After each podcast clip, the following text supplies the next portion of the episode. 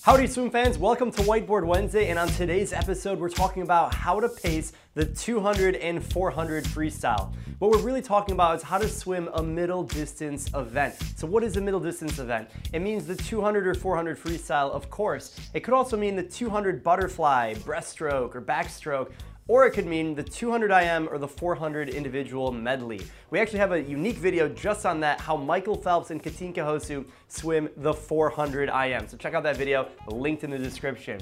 We're talking about the 200 and 400. Really, it comes down to four parts, right? If it's a 200, you've got four 50s. If it's a 400, you have four 100s. Regardless, this video is about the strategy and how you can execute the optimal race performance and even in training for either of these two distances. And for this video, we're focusing on the 200 and the 400 freestyle.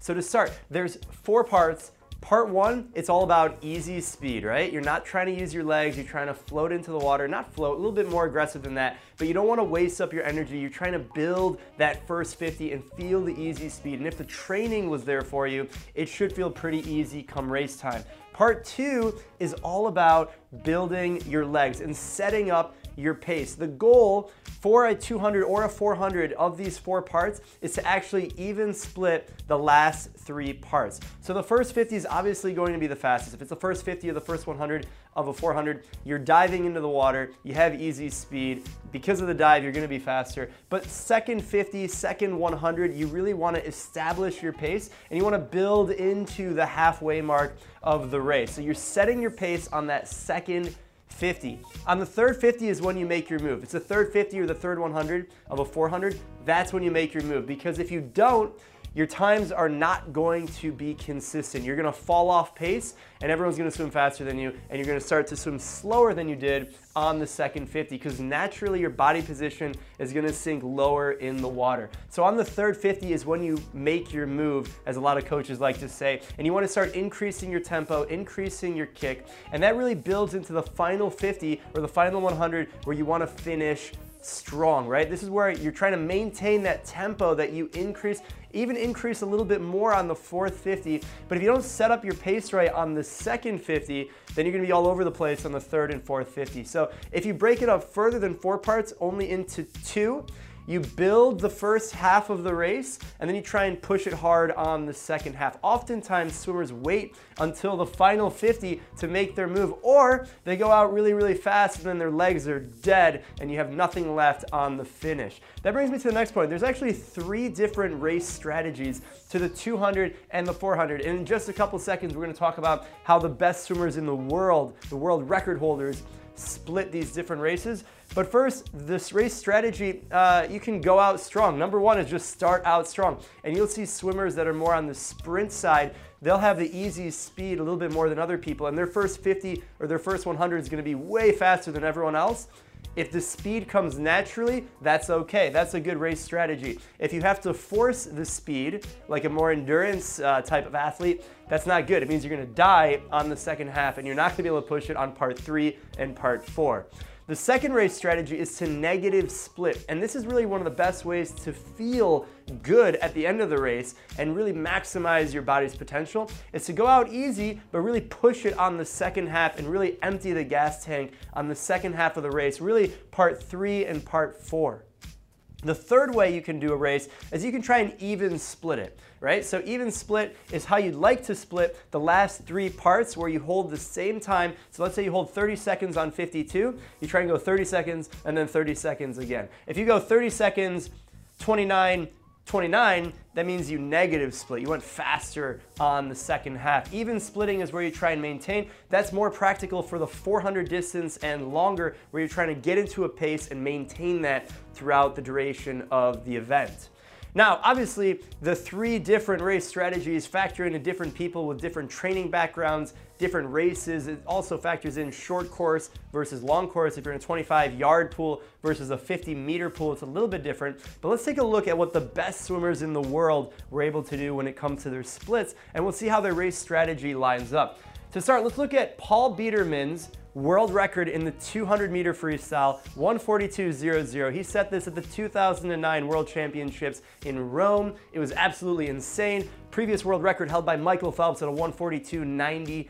And Paul Biedermann takes it out in a 24.23. Then he splits 25.8, 26.1, 25.7. If you look at the last three 50s, there's only a few tenths of a second between all of them, meaning he was pretty consistent on the even split of the last three 50s, which is ideal. You might say, well, his fast, his last 50 was actually his fastest of the three. Keep in mind the turn time is based on when your feet hit the wall, and at the end it's on a finish. So he actually did even split this race pretty well. You may argue he could have gone a little bit faster on the third 50, and when you look at what his time was in the 400, you might say, yes, he probably could have gone faster at the end of the race. Let's take a look at Federica Pellegrini of Italy. She went a 152.98 at the same World Championships that Paul Biedermann broke the world record in, and her world record, she split it in 27.34, 28.26,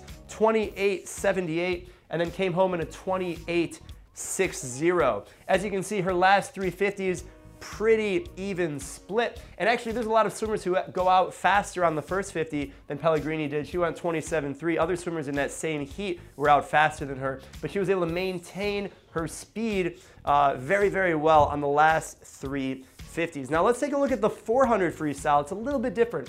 400 freestyle, Paul Biedermann of Germany, same guy, world record holder. He breaks Ian Thorpe's world record, which was 340.08 by a hundredth of a second. He went 340.07. First 50, sorry, first 100 going out in a 54.4. Then he went 56.6, 56.1, and then a 52.9.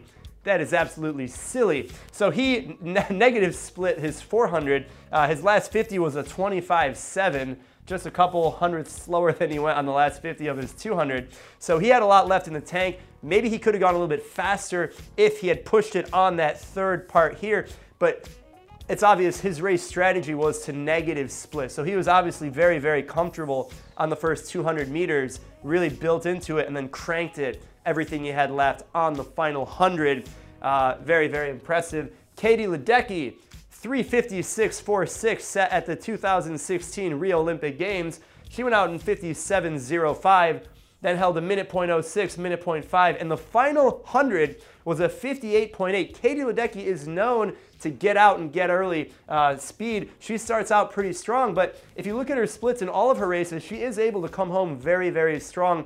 Basically, Katie Ledecky is a machine and is faster than everyone on every single part of the race. So her 356 world record as of today in 2019, we'll see how long that stands. But both swimmers, Katie Ledecky and Paul Biedermann, are great examples of different ways that you can swim the race. Paul Biedermann with a big negative split, Katie Ledecky with more of an even split.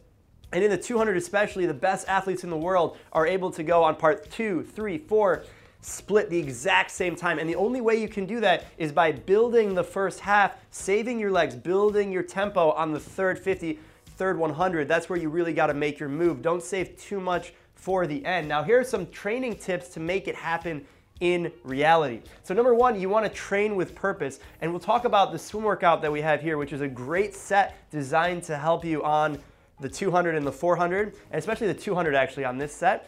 But what I mean by train with purpose is there's one thing to just swim a lot. It's another thing to swim a little bit really, really fast. But for a 200 and 400 in that mid-distance area where it's not necessarily a sprint, but it's not super long endurance, it's a, it's a longer sprint, you have to train your body to swim fast, and that set is great to do that. So we'll talk about that in just a second. Swim with a 200 stroke technique. So what this means is your stroke will vary whether it's hip rotation driven or shoulder upper body driven in a 50 versus a 200 versus a 1500. So in the 200, it's a more hip driven freestyle. The legs are very, very involved all the way through, whereas the 50 freestyle or a shorter sprint is more upper body dominated, fast tempo, shorter stroke. So the 200 is sort of that balance between that speed and the super long endurance. And the best athletes can change gears. So it's really important in training to find that technique and train with the technique that you'll have in a race in your workouts. Next, legs all season. That means you need to train your kick from the beginning of the season all the way through speed, endurance, technique, all of it's really important because if you want to swim the 200 and 400 with intention and you want to swim fast, you're gonna need the legs to back you up on the second half of the race, especially part three and part four. And you can just see it in a race where a swimmer doesn't have the conditioning in their legs and their legs just fall apart at the end of the race. And that's when you need them the most. So you have to train your kick all season. Race frequently. So to get this pace right and to be able to split it like these elite athletes, maybe not as fast as them, but to have the same structure of even splitting the last three parts of the race, last three 50s, last three 100s, you have to do it frequently so your body knows what it feels like. So that might mean racing in competition. It might mean racing in practice, in workout, and training your body, like we'll talk about in this workout, how to swim at that speed with that technique. Also, it's important to pick a breathing pattern. It doesn't make any sense to have the same breathing pattern in the 50 freestyle as the 200 freestyle and the mile, right? Anything above 100, you should be breathing every two strokes. Uh, some people can breathe every three strokes. If that works for you, that's great. Uh, breathing every four strokes is probably not enough oxygen to maintain that level of swimming. So I definitely recommend breathing every two strokes. Whatever your breathing pattern is, stick with it. If it's not breathing off the walls, if it's throwing in every four strokes here and there, figure it out in training so that way when you get to a race, you can make the magic happen. Now let's talk about this amazing workout. This is my favorite way to train pace and it works for more than freestyle. So if you're training for a 200 freestyle, this is awesome. If you're training for a 200 butterfly, backstroke, or breaststroke, this set is awesome. You might need to adjust the intervals to meet your specific skill level, but let's talk about it. 850s, and then 650s, and then 450s, and then 250s, and then 150. Between each round of 50s, you're gonna have 100 easy. Now your goal is you're trying to hit a pace on the 50s. And as you notice, the pace actually uh, drops. So you swim faster as you do less 50s, and on those 50s, you're gonna get more rest. So to go more specifically into it, you're gonna start out with 850s uh, freestyle or stroke on the 55, and you're trying to hit 200 pace plus two. So let's say your ideal race pace is trying to hold 30 seconds. You're trying to go a 159 or a 158, and you need to hold 30.0 in your race. So on this, you're gonna go 850s, and you're trying to hold 200 pace plus two. So you're trying to hold 32 seconds, which is gonna be pretty hard. You're gonna have to put in some work. You're not just gonna go 32 seconds uh, at all. If you're trying to go three minutes, then you're gonna hold 47 seconds. It's all relative to what your goal 200 is. Then you're gonna go 100 easy, and then 650s on the minute. And on these 650s, you're trying to hold 200 pace plus one. So you're trying to hold a second faster than you did on the last set. On the 450s, now you're hitting 200 pace. This is basically a broken 200 where you're trying to hit your ideal race pace on four consecutive 50s. Go 100 easy, and then you've got 250s at 200 pace minus one. So you're going even faster than what your 200 pace is, but you only have to do it for 250s with a little bit more rest. And finally, if you want, you can go 150 fast and try and go two seconds under your 200 pace. And that should really be your 100 pace, the second 50 of your 100 at that speed when you're going two or three seconds faster than your 200 pace, right? So if we look at any of these athletes like Paul Biedermann, if he were to do this set, his goal, it looks like, is to hold 26.0 or just under. So on the first of 850s, 200 pace plus two, he'd be trying to hold 28. Keep in mind, this is long course meters, and holding 28 seconds is pretty fast, let alone two seconds over 200 pace. And then finally on the 450s here, he'd try and hold his goal race pace, which I'd imagine for him, if he were to do this set, he'd probably hold about 25 seconds, 25.5 on each of the 50s. And then on his final 250s, probably around 24 seconds. And then the last 50, uh, I don't know if he'd be able to go faster than 24.5 uh, from a push in training session. Who knows?